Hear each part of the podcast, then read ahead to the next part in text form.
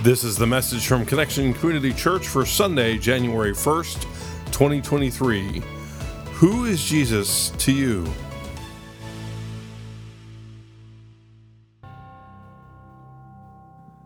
Well, Happy New Year! Happy New Year. We're so glad you joined us this morning here at Connection, or right there in your living room or wherever you might be. Good to be with you this morning. It is good to be with you. I wish I could just step off the platform and hi, give everybody a big hug. Yay, it's a new year, it's a new start. My name's Carrie Jones, that is the same. Alan Jones.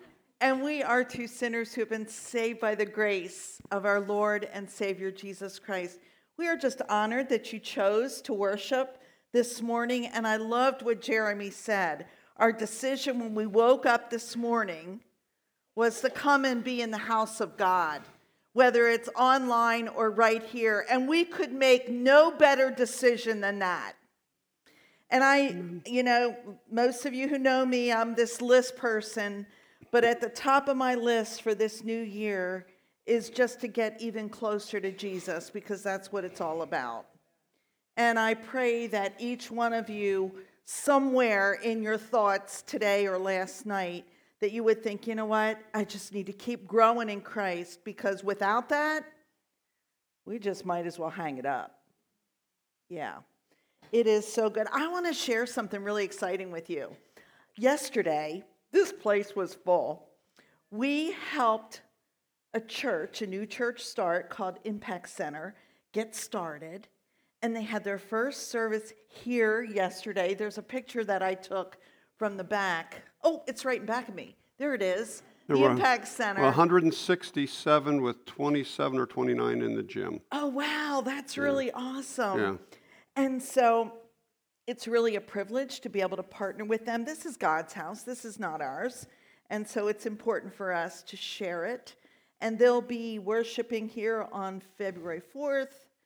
And then March 4th, they're doing one a month. And then they'll increase that. And by that time, they'll need more time and more space. And so they'll be searching for a spot. But it was just awesome. Is anybody here from Impact Center? Few of us were here from the service, but it was just really, really great. Dr. Ray did a great job preaching. So I would like to get us started with prayer. Would you pray with me, please? Almighty God, thank you so much that we can gather right here or at home, wherever we are, to glorify you. That's what it's all about. Our first priority, you. So settle us in, and may we be changed and transformed by your presence with us, by your word, by community as we share. We pray all this in your holy name. Everybody agreed and said, amen. Amen. So to begin the new year, after just celebrating the birth of our Savior with the Christmas, we thought we would ask the question, who is your Jesus? Who is your Jesus? You know, we all have a little different image of who Jesus is, a little different picture of the one who was born in Bethlehem. It's funny, the Bible tells us that we are made in God's image, right back there in Genesis. We're made in God, and that all too often, we tend to make Jesus in our image. We create a Savior. We had a few little... Yeah, I heard it. Yeah. You know, we create a Savior who fits my needs. Who kind of looks like me, who fits the image, the mold of created my Savior. Yeah. And so the results in things with T-shirts that say things like, Jesus is my homeboy. Maybe that's a few years ago, or my bestie Jesus. Or I looked up winking Jesus, that's your Jesus, and whew, man, something. It is something. Man, hold on, look at these guys. Throw a party for 12 people, world's still talking about it 2,000 years later. I got your back. I like where this is going. Hey. Snack religious. Well, that sounds bad. Okay. Well, you know what? We like fabricate this Jesus in our minds, all shapes, all sizes, nationalities, ethnicities. There's a white Jesus, there's a black Jesus, there's a Hispanic Jesus, there's a Jesus, Asian. Latino Jesus, the list goes on. I'm not trying to profile anybody. I'm not trying to offend anybody, but we put Jesus in this box. If we didn't mention your Jesus, you know, we're not trying to shortchange you. Yeah, yeah. What is incredible more often than not is that Jesus looks more European than the reality. That is not the case. Jesus is from the Middle East, from Israel, and we tend to create Jesus in our image rather than the other way around. And you know, it goes a lot deeper than color of skin, color of eyes, texture of hair, color of hair. You know, we always want our Jesus to be this nice, gentle, snuggly, warm, and welcoming guy, you know. And for you, you know, the most part, Jesus is these things to a point, but not when that would sacrifice the truth, when that would sacrifice your soul and my soul, when that would sacrifice our salvation. Jesus wants to be your friend, my friend, and you know, he even says that in the Bible. He talks about friendship, unless that friendship means sacrificing our eternal salvation. Because our eternal salvation is ultimately what our friendship with Jesus is all about. So who is Jesus anyway? What does he look like? What does he do? What does he say? Well, we know that a lot of it's in here, but there's still a lot of questions. We don't actually have a true picture of the likeness, of the physical likeness of Jesus. We can't say exactly what he looked like, but we do know that he was a Jew in the Middle East, and it is very unlikely that he looked like the many pictures that we have of Jesus, like this one. Does that look familiar? That was in my church growing up, that was in my house, and that is probably not the case. There's a reason it's called The Head of Christ. It was painted in 1940 by a guy named Warner Salman, an American artist. And it's the thing I read by the year 2000. It had been reproduced over half a billion times worldwide. So now I can't imagine how many at this point. It's probably the most well-known portrait of Jesus that there is. So it's a popular painting, but there's just one problem with it. As we're told in an article from the June 30, 2020 edition of Get Religion, it ignores centuries of art depicting what Jesus really looked like, a first-century Jew. Unlike most well-known pictures of Jesus, a blue-eyed, light-haired, light-skinned, European-looking man. Jesus was a Jew and most likely had an olive complexion, dark hair, dark eyes. We create him in our image, don't we? Yeah. There's a website, Moments with the Book. Moments with the Book. And from that website, you can order tracks. Now, y'all know what a track is. You know, it's like we're walking along the street, here, and you're like, no. But tracks, you can order tracks from this site, and these tracks from this site point out that everyone is familiar with the name of Jesus. Most people have heard the name of Jesus, but then they point out that today's culture is saturated with the idea that I have my truth, you have your truth. Right? I have my truth, you have your truth, let's just leave it at that. And so in that my truth and your truth thing that they talk about, we all have this personalized idea of Jesus. It goes on to say that unfortunately, many people get their understanding of Jesus from bumper stickers, religious hypocrites, and TV shows. Not through the diligent study of the Word of God. As a result, sometimes we think we have Jesus all figured out. And we blend a bunch of past experiences and preconceived notions into what they call, this is interesting, a Jesus puree. Are we stepping on any toes yet? I hope so. And what if this puree comes out just a little too tart?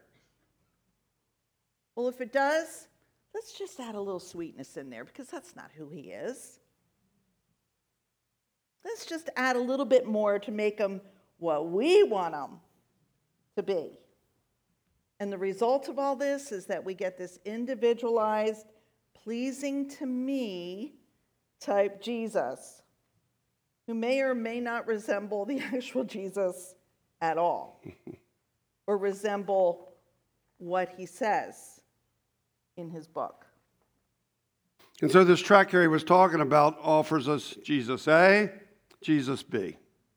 Jesus A being the one we find in Scripture, Jesus B being the one we've created. Jesus A, the biblical Christ, can alone save us from eternal destruction. Jesus B, the feel-good Jesus, doesn't have salvific value, but doesn't ruffle any feathers. For example, we have the Jesus found in John 8:24. This is the New Living Translation.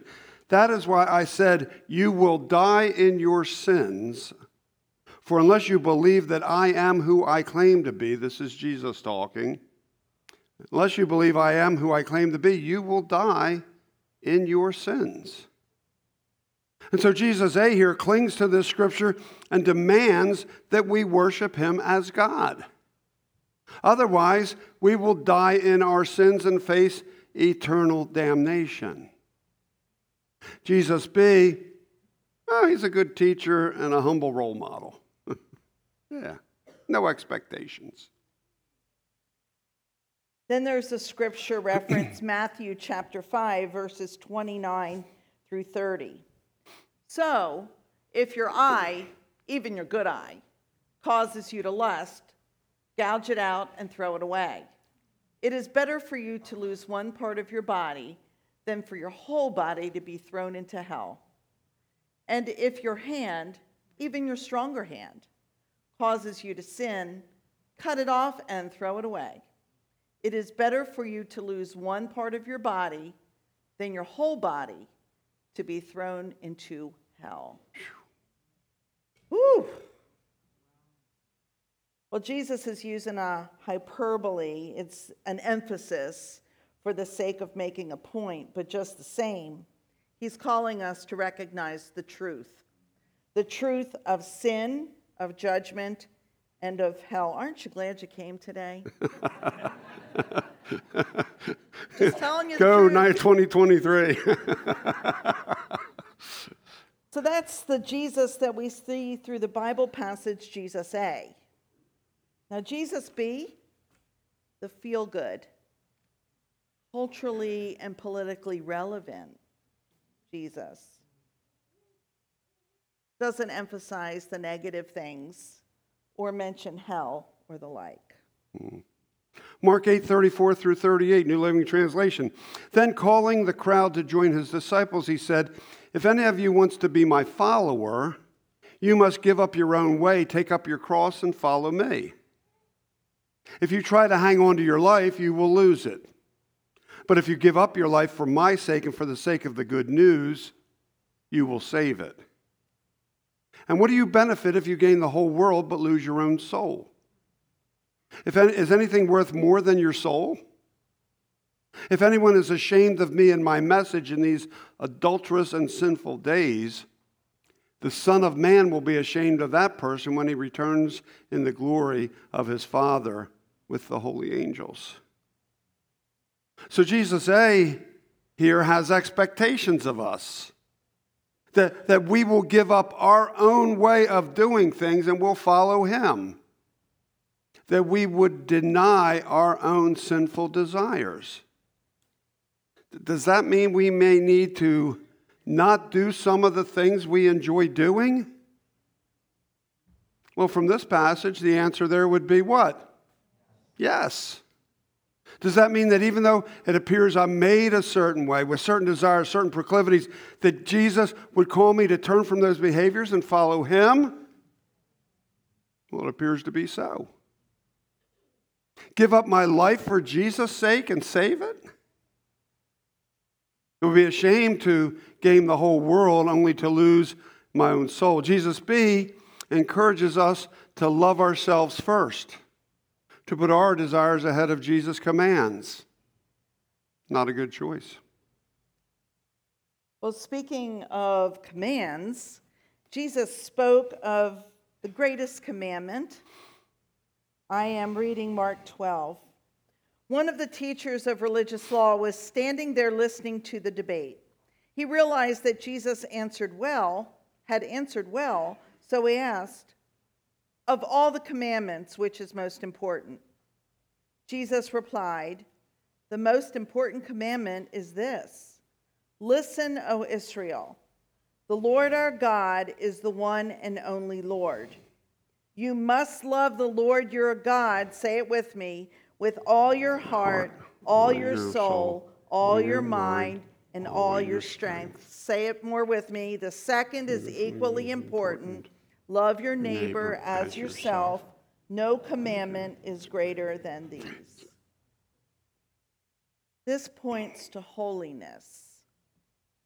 Holiness. Purity. Consecrated, set apart for God's purposes, not self-centered. Jesus was holy. He was divine. He was God. He was set apart from the beginning, the very beginning, giving himself, his life, for others, for you and you and you. And you, for all of us, for our salvation. Focused on God, focused on those around him, talking to his Father, not self-centered, but God-centered, others-centered. It makes us a little uncomfortable to be in the midst of one who is holy, who is set apart. And we're uncomfortable because he calls us to be the same, to do the same. And it's not always a feel-good thing. Sometimes to be set apart, to be holy, we're called to do the opposite of what we like to do, of what's comfortable to do, of what is popular to do. But the thing is, Jesus wasn't here to win any popularity contest, was he? He was here to save us. And sometimes that means making tough choices, difficult choices, unpopular choices, choosing that road that's less traveled. In his holiness, Jesus gave us a to-do list. Not a not-to-do list. I mean, and that's challenging. Here's the to-do list. Loving God with everything we've got. Love your neighbor as yourself. Wow. You know, in the Old Testament, there's the lists of do this, do and do and do. You know, don't take the Lord's name in vain. Remember the Sabbath. Keep it holy. Love, you know, don't covet. Don't murder. Don't this, don't that, honor your mother, honor your father. All that was well and good, but when Jesus said, I boiled it down, me and others, that's actually harder. But that's what Christ says. Love me with everything you've got and love your neighbor as yourself. You know, Jesus loves us more than we can even begin to imagine. We can't imagine. And here's the weird thing. Because this isn't how we typically operate as human beings. See, we can't do anything to make Jesus love us anymore. And we can't do anything to make Jesus love us any less. That's not typically how we operate, but that's how he operates. But that does not mean that anything goes. That does not mean that we can do whatever we want. Does not mean that Jesus says, you know, I approve of whatever you want to do. Jesus has given us guidelines, directions, boundaries, commandments. Not suggestions, commandments.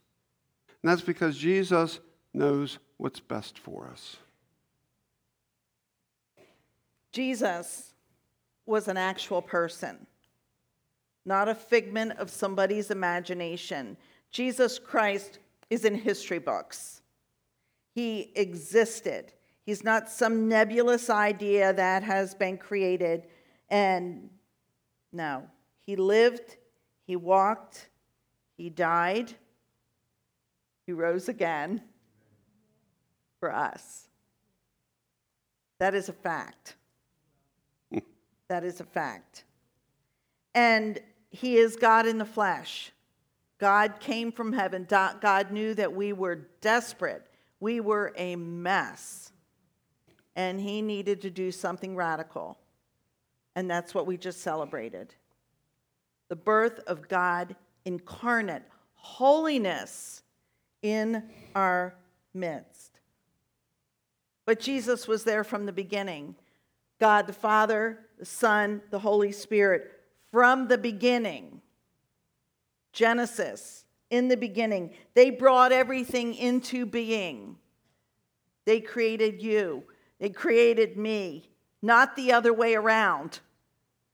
They're in charge. They make the rules. We may not like the rules, but that doesn't mean that we can change them. God is in charge. God's way, God's will is perfect. Here's the hard thing for us to accept sometimes. God did not put us here to tell him how to run things. Hey, God, I got an idea. Try this. Yeah. To tell him the way we think things should be done. God created us to glorify God and to edify or lift up those around us. We're not here to be little g gods, to make up our own rules, to run things the way we think they should be run. God brought us into being to share this glorious creation with him. He's generous. He's generous and wants to share all this with us, both here on earth and in heaven. But we can't share it when we are selfishly trying to tell God what he should do, how we think things should be, how we want God to change things to fit our way of thinking. Boy, wouldn't that be a disaster? God wants us to appreciate and enjoy what he has created, keeping in mind that he is God and we are not. He sent Jesus to save us from our sinful selves, not to be our buddy, but to be our Savior.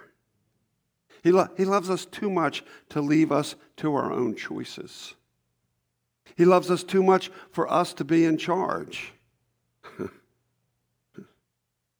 And the question then is, are you willing to surrender to Jesus?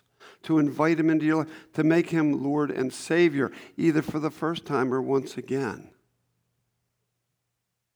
Here, first day of 2023, right here. In 2023, What if we took time to recognize Jesus for who he is? Not our buddy, but Savior, Lord of our life, who lived and died for you, for me, the Son of God, God in the very flesh, God in the flesh who came down from heaven to join us here in the trenches and to give us life and to give it to the full. Wow. To give it to the full. And the question is, are you prepared to receive this? To open yourself up to the possibilities that Christ makes available if we just say yes to this relationship to him. A life in Christ. Are you prepared to invite him in? Because that's the good news. That's the good news. He's the good news. Let's believe it. Let's live it. Let's pray. Most holy God, we do a pretty good job of trying to tell you how to do things, tell you what we think. Do a pretty good job of trying to create our Lord and Savior in our image. Try to make him look like us, think like us, understand us. Try to have him do things like we would do them. Boy, that's a disaster. Lord, help us to be faithful, to be humble, and to realize that you've got this thing under control. You're in charge, and that the best thing for us would be to say, yes, Lord, yes. Yes, Lord, yes. Be a part of my life. Be the center of my life. Please give me the strength and the courage to focus on you. Father, Son, and Holy Spirit. All those gathered this morning said, amen. Thank you for listening to the message from Connection Community Church. For more information and to find out more about our ministries, you can visit us on our website at justshowup.church. You can also call our church offices at 302-378-7692. Thanks again for listening. Connection Community Church, connecting people with Jesus and the new life he offers.